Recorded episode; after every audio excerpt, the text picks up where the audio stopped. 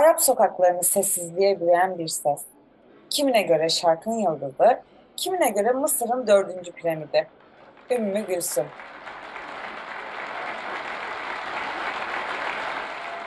Biz Ümmü Gülsüm'ü en çok kim seviyor diye etrafımızdakileri araştırdık. Herkes sizi işaret etti. O yüzden sizi arıyorum demişti. Benim podcast yaptığımda da Ümmü Gülsüm'ü yapmayıp sizi bulup hani bize en iyi katacak kişi sizsiniz demem. Estağfurullah.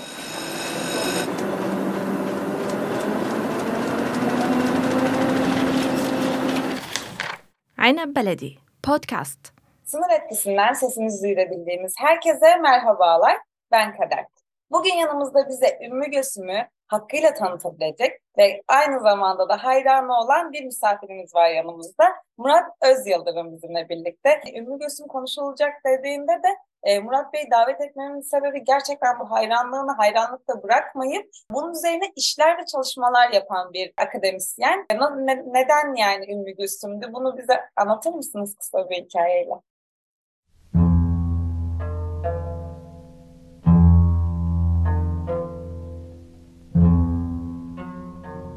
...1980'lerde küçük bir el radyom vardı. Rahmetli babam getirmişti onu.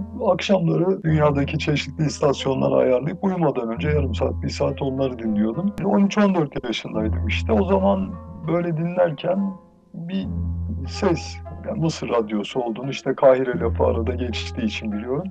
Sonra aynı sesi 1986'da Yeni Cami'nin önünden bir kaset satın aldım. Talal Bedraleyna yazıyordu ve Ümmü Gülsüm yazıyordu üzerinde. Dinler dinlemez, "Aa, benim bu radyoda dinlediğim hanım" dedim. Yani hiç şaşırmadan.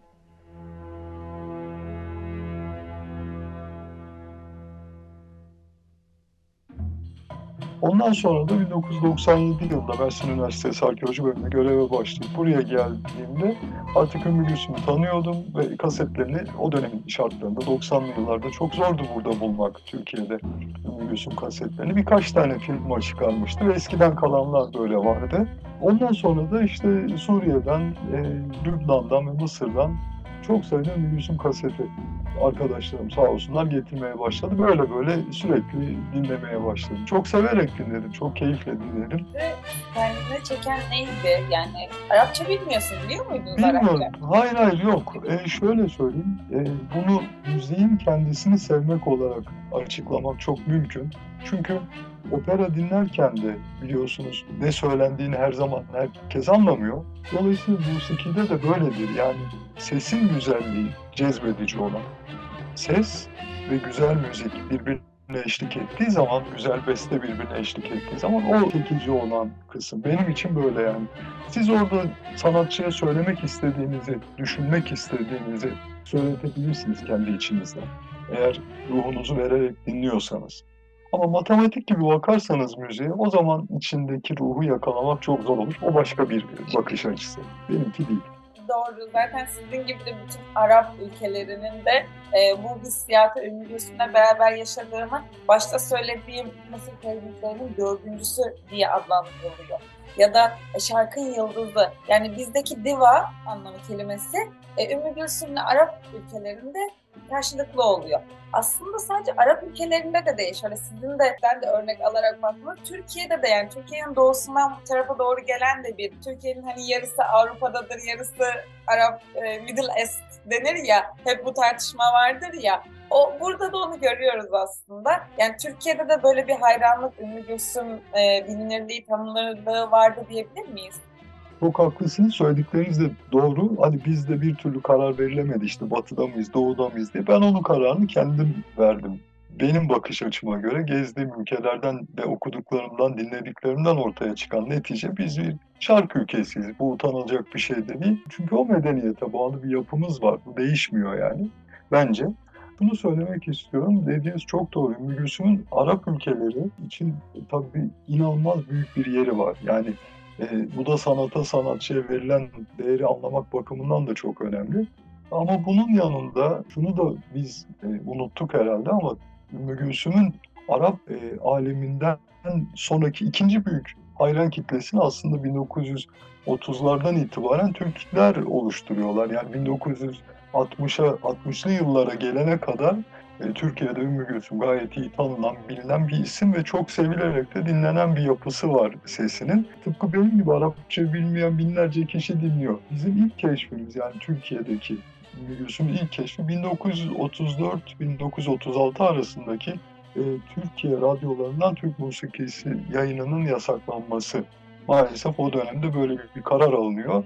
İşte Batı mı Doğu mu tartışmalarında kesin Batı olacağız zihniyetiyle böyle bir yaklaşımda bulunuyor ama halkta karşılığı yok. Bu yüzden de Mısır Radyosu'na bir anda büyük bir yönelim oluyor. Mısır Radyosu'nda tabii Ümmü Gülsüm bir numaralı ses olarak karşımıza çıkıyor. Diğer Arap şarkıcılar da aynı şekilde. Müzik aynı, yani makamlı Türk musikisi gibi düşünebilirsiniz. Arap musikisi deyince bizim aklımıza çoğumuz artık mezdeke geliyor ama o dönem de öyle değil. İlişkiler çok daha kuvvetli.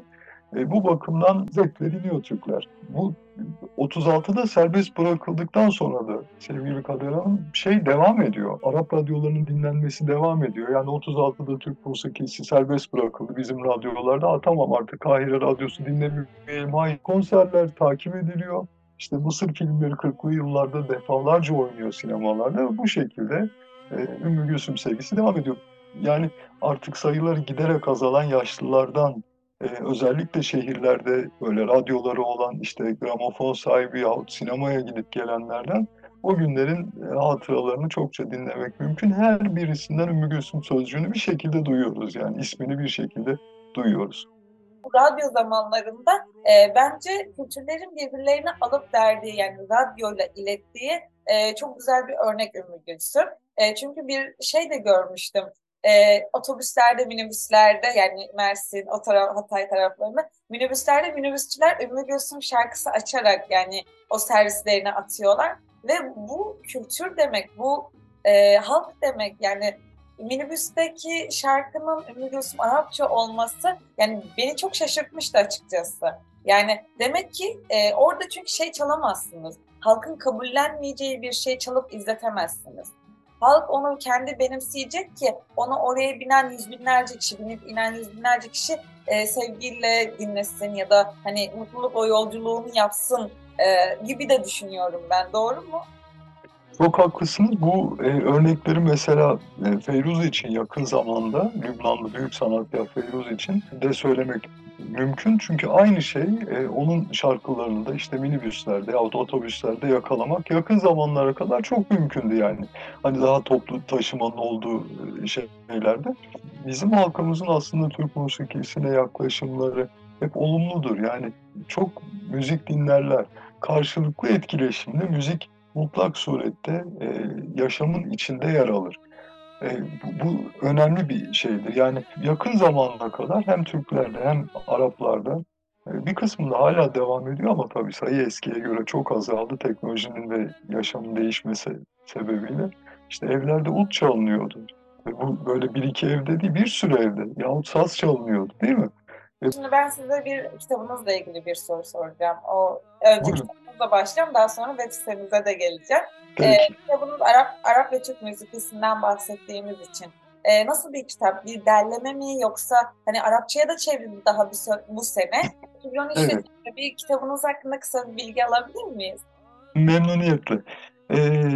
Şimdi Virginia Daniels'ın doktora tezini yapmıştı ve Bağlam Yayınları bu kitabın Türkçe'ye tercüme ederek Sayın Profesör Doktor Nilgün Doğrusoz tarafından yayınlanmasını sağlamıştı.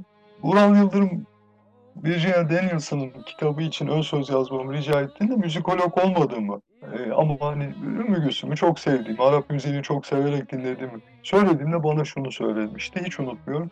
Murat Bey dedi, biz büyük bir böyle müzikolog arasaydık konservatuvardan ya da başka yerlerden hocalardan rica ederdik. Biz Ümmü Gülsüm'ü en çok kim seviyor diye etrafımızdakileri araştırdık. Herkes sizi işaret etti, o yüzden sizi arıyorum demişti. Benim podcast yaptığımda da Ümmü Gülsüm'ü yapmayıp sizi bulup hani bize en iyi tanıtacak kişi sizsiniz demem. Estağfurullah. Yani sevmek bence çalışmanın bir konuda hani uğraş vermenin bir numaralı yol göstericisi. Destek gerçekleştirdim ve 2013 yılında Türk-Arap müziğinin 20. yüzyıl birlikteliği kitabını çıkarmayı başardım. Orada çok şükür Allah'a çok titiz bir çalışma yaptığımı da müsaadenizle ifade etmek istiyorum. Çünkü hakikaten hassas bir konu. Ondan sonra benim yaptığım çalışmayla ilgili olarak kitabı artık toparlamaya çalıştım. Kendi yaptığım çalışmaları bir kitap haline getirmeye karar verdim. Ve sadece Ümmü Gülsüm üzerine gitmedi. Çünkü konu oldukça genişti. Bunu 20. yüzyıldaki Arap ve Türk ilişkilerini siyasi değil de hani müzik manasındaki ilişkileri bir araya getiren bir çalışma olsun. Yeni nesillere hatırlatma, daha doğrusu eskileri hatırlatma, yenilere öğretme şeklinde, şeklinde düşünerek hazırlamaya çalışmıştım. Evet. Ve o zaman hakikaten hani çok ilgi görmüştü. Çok şükür Allah'a böyle müthiş bir sevgiyle hazırlamaya çalışmıştım. Şöyle bir şey söyleyeceğim.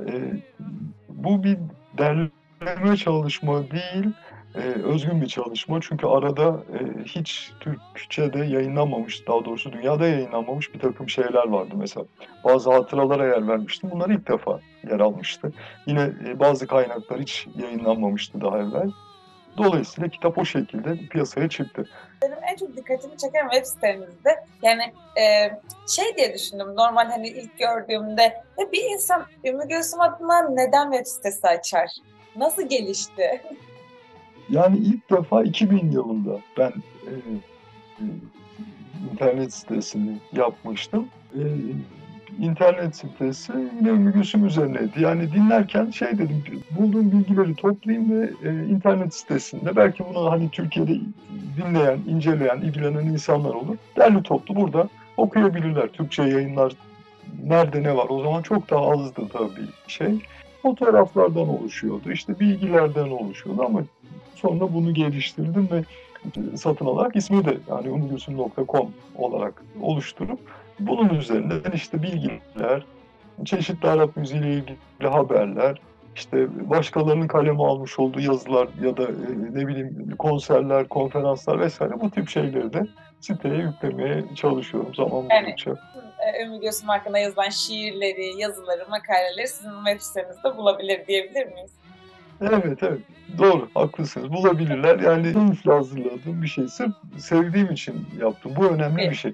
Bakın her konu için söylüyorum. Yani sadece hani Ümmü Gülsüm ya da müzik için değil ama her konu için söylüyorum. Bence insanın evvela bunu sevmesi lazım. Severseniz çok rahat öğrenebilirsiniz. Ve öğrenmekten bıkmaz insan. Yeter ki ilk önce sevgi ve hani işte muhabbet olsun. Ondan sonra öğrenmek keyifli bir hal alır. Orası geliyor zaten yani. Hani bu Ümmü Gülsüm hikayesi de sizin için aslında böyle oldu. Hayatını anlatın desem şu an size. Siz böyle oturup sanki böyle günlerce konuşacakmış gibisiniz. Öyle bir hissiyat var. Bu konuda çok uzun süre hani sohbet etmekten keyif alırım. Yani uzun şarkılarını da hiç bıkmadan dinledim. Bir de Ümmü Gülsüm'ün şöyle bir özelliği var. Onu da müsaadenizle ifade edeyim. Mesela bir şarkıyı 3-4 ayrı yerde söylüyor. Ama dinlediğiniz zaman, yani dikkatli bir kulakla dinlediğiniz zaman fark ediyorsunuz ki her yorum başka birbirinden farklılık gösteren bir yer var. Bu 4 şarkıyı, yani bir şarkıyı 4 şarkı haline getiriyor. Bir eseri 4 eser yapıyor, 5 eser yapıyor. Bu inanılmaz bir şey. Hani monotonluktan uzak sanatçının ruhunu verdiği eserleri dinleyebiliyorsunuz. O bakımdan çok ilginç. Bir de tabii Arap halkıyla bağdaşan müthiş bir iletişim kurmuş. Kader Hanım şöyle sıradan bir işte Nil kıyısındaki köylerden birisine ailesi oradan Gülsüm. Yani böyle bir aristokrat falan filan öyle bir yapısı hiç yok. Ama bu geçmişini hiçbir zaman inkar etmemiş. Yani hiçbir zaman kendini olduğundan farklı göstermemiş. Bu bakımdan da hani fakir halk kesiminin büyük saygınlığını yakalamış. İkincisini söylerse kralla sohbet edebiliyor ama köydeki insanla da sohbet ediyor. Hiçbir değişiklik yok. Aynı Ümmü Gülsüm formatında. Bu da çok etkileyici olmuş halk için. Çok dindar birisi. Bütün tanıyanlar aynı şeyi söylüyorlar. Bir Mısırlı için bu kendilerinden birisi demektir aynı zamanda. Ve sonra bir vatansever, yani Arap-İsrail savaşları sırasında ülkesine olağanüstü destek oluyor. Mısır'ın aldığı yenilgilere karşı halkının tekrar eski onuruna, şerefine kavuşması için birçok Arap ülkesinde bütün gelirini Mısır devletine bağışladığı konserler veriyor. Bu da unutulmaz bir şey ve bütün Arap ülkelerinde hani sadece sesiyle, sadece sanatıyla değil, aynı zamanda işte dindar, vatansever kimliğiyle de halkın gönlünde taht kurmasına hakiki manada sebep oluyor. Yani etkileyici olan kısmı bir tane değil. Hani sadece sesi güzel var. Mesela biz şey deriz ya, ya işte filanca işte özel hayatı şöyle kötü, böyle kötü. Bunda böyle bir durum yok. Yani Ümmü Gülsüm her yönüyle iyi bir işi olarak, iyi bir örnek olarak hani Mısır'da bulunuyor ve işte ilk önce Araplar, ikinci hayran kitlesi, hep söylüyorum bunu, Türklerden müteşekkil yani. İşte şimdi o yüzden diyoruz ya, hala 2023'e kadar konuşuyoruz. Biz onun hakkında birkaç bilgi edinmeye ve öğretmeye çalışıyoruz. Edindirmeye çalışıyoruz aynı zamanda. Yani bunu aslında ben biraz da şeye bağlamak istiyorum. Günümüzde mesela eskiden bu sınırların etkisiyle dedik ya, hani bu istasyonların çekmesiyle kültürler, müzik alışverişi, müziki alışverişler oluyor. İnsanların zevkleri birbirleriyle hemen hemen yakın ve aynı şeye geliyor. Ama mesela günümüzde bu teknolojiyle de olsun, yani her bilginin her yerde olmasıyla da olsun, artık çok fazla bilgi kirliliğiyle birlikte insanların da çok farklılaşması ya da birbirlerine farklı bakması ya da farklı gibi hissetmesi, aslında öyle olmayıp öyle hissetmesi söz konusu diye yorumluyorum ben. Siz bu konuda ne söylemek istersiniz? Çok haklısınız. Yani maalesef bizde son yıllarda bakın medeniyet birikimimizde bizim ayrımcılık yok. Bu tarihimiz boyunca da olmamış bir şey. Evet. Fakat son yıllarda ben hani bizden olan bir şey olarak hiç düşünmediğim şekilde böyle Araplara karşı bir tutum ortaya atılmaya çalışılıyor. Bunun en kötü örneklerini maalesef yaşıyoruz. Hiç kimse, buna Türkler de dahil, Araplar da, başka milletler de öyle, topluca iyi ya da topluca kötü değillerdir. Bu çok önemli bir şey. İnsanlardır kötü ya da iyi olan. Bizim medeniyet tarihimize baktığımızda, böyle çok tarihi şeylerden örnekler verip hani sıkıcı hale getirmek istemem konuyu, ama her zaman bir düşmandan kaçan, bizim topraklarımıza sığınmış. Bunu İspanya'dan kaçan Yahudiler de, yine İspanya'dan kaçan aynı dönemde Araplardı. Araplar mesela çok bilinmiyor Türkiye'de. Hep Yahudilerin geldiği biliniyor. Oysa bir de Arap topluluk var oradan kaçıp Türkiye'ye gelen. Aynı şekilde Rumeli'den değişik zamanlarda göç edenler var. Tıpkı bunun gibi Suriye'den de işte iç savaş nedeniyle buraya kaçan bir sürü insan gördük. Bunlar gündelik yaşamımıza bir şekilde katıldılar. Çünkü hayatı idame ettirmek zorunda insanlar. Ve eminim ki ülkelerinde barış sağlandığı zaman, hakiki manada barış, ama şimdi böyle bir barıştan söz etmek mümkün değil. Bazıları diyorlar ki orada barış var. Yok öyle bir şey. Yani bu hakikaten olmayan bir şeye insanları zorla göndermek, bu bizim yapacağımız şey değil. Ne medeniyetimize uyar, ne insani yaklaşımlara uyar. Bu bakımdan ayrımcılığın, tıpkı bizim musikimizdeki Araplarla Türklerin birlikteliği gibi aramızda söz konusu olmamasını kalpten diliyorum. Ve bakın, sanatçılar arasında çok önemli dostluklar, ahbaplıklar var. Yani Ümmü Gülsüm'den hep konuşuyoruz. Evet, evinde biliyor musunuz Ümmü Gülsüm'ün yüzlerce, bir tane iki tane değil, yüzlerce Türkçe plak var. Bunu giren, oraya ziyarete giden Türkler söylüyorlar. Münir Nurettin Selçuk, Perihan Altındağ sözleri, Safiye Aydan, Müzeyyen Senar, ve daha niceleri Ümmü Gülsüm'le Mısır'da tanışıyorlar. Hele Perihan Altındağ sözleriyle inanılmaz bir dostluk var aralarında. Şarkılarını dinliyor Ümmü Gülsüm. Keza onlar Ümmü Gülsüm'ün şarkılarını dinliyorlar. Ve Kader Hanım 1950'lerde Perihan Altındağ sözleri Ümmü Gülsüm'ün şarkısını Arapça olarak okuyor burada. Ve sonra arabeskle birlikte bambaşka bir formatta Ümmü Gülsüm'ün okumuş olduğu, çoğu Muhammed Abdülvahap bestesi olan birçok şarkının da biz Türkiye'de söylendiğini ve meşhur olduğunu hani biliyoruz.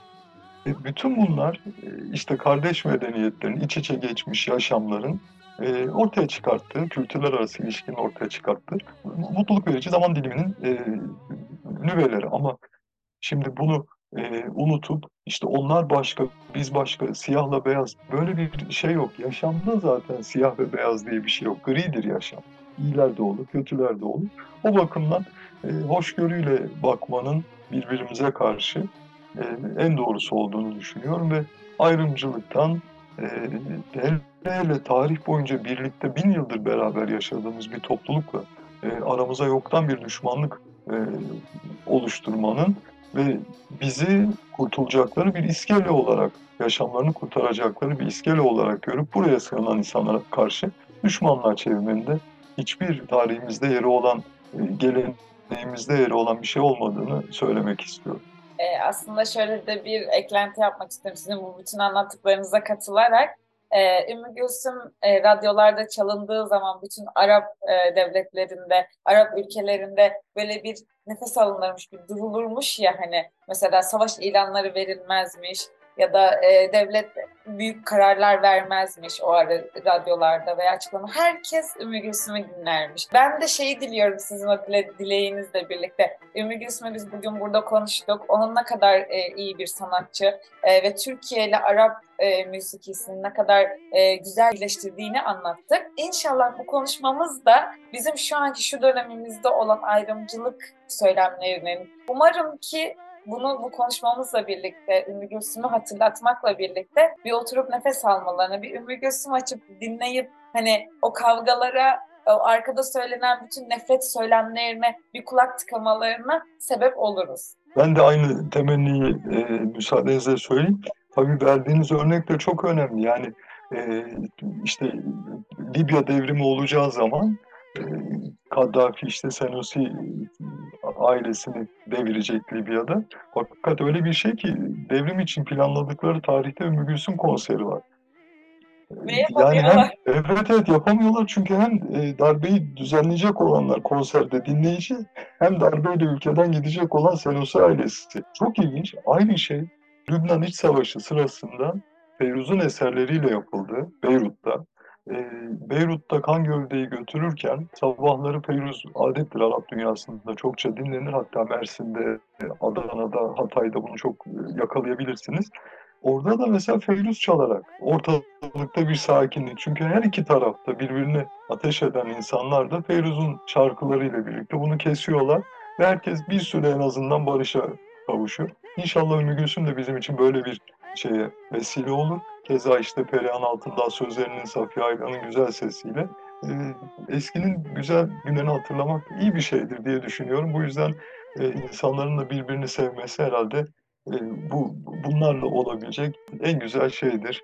Hoşgörülü olmak diye söylemek istiyorum. Size de ilginize ve Ümmü Gülsüm'ü bu şekilde insanlara tekrar hatırlatmamıza vesile olduğunuz için teşekkür ediyorum. İnşallah izleyenlerden, dinleyenlerden ya kimmiş bu hanım bir de ben sesini dinleyeyim diyenler çıkar ve inşallah onlar da bizler gibi severek dinlerler diye söylemek isterim.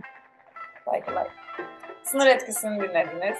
Bizi nereden, hangi zaman diliminde dinliyorsanız hepinize günaydın, iyi günler, iyi akşamlar ve iyi geceler diliyorum.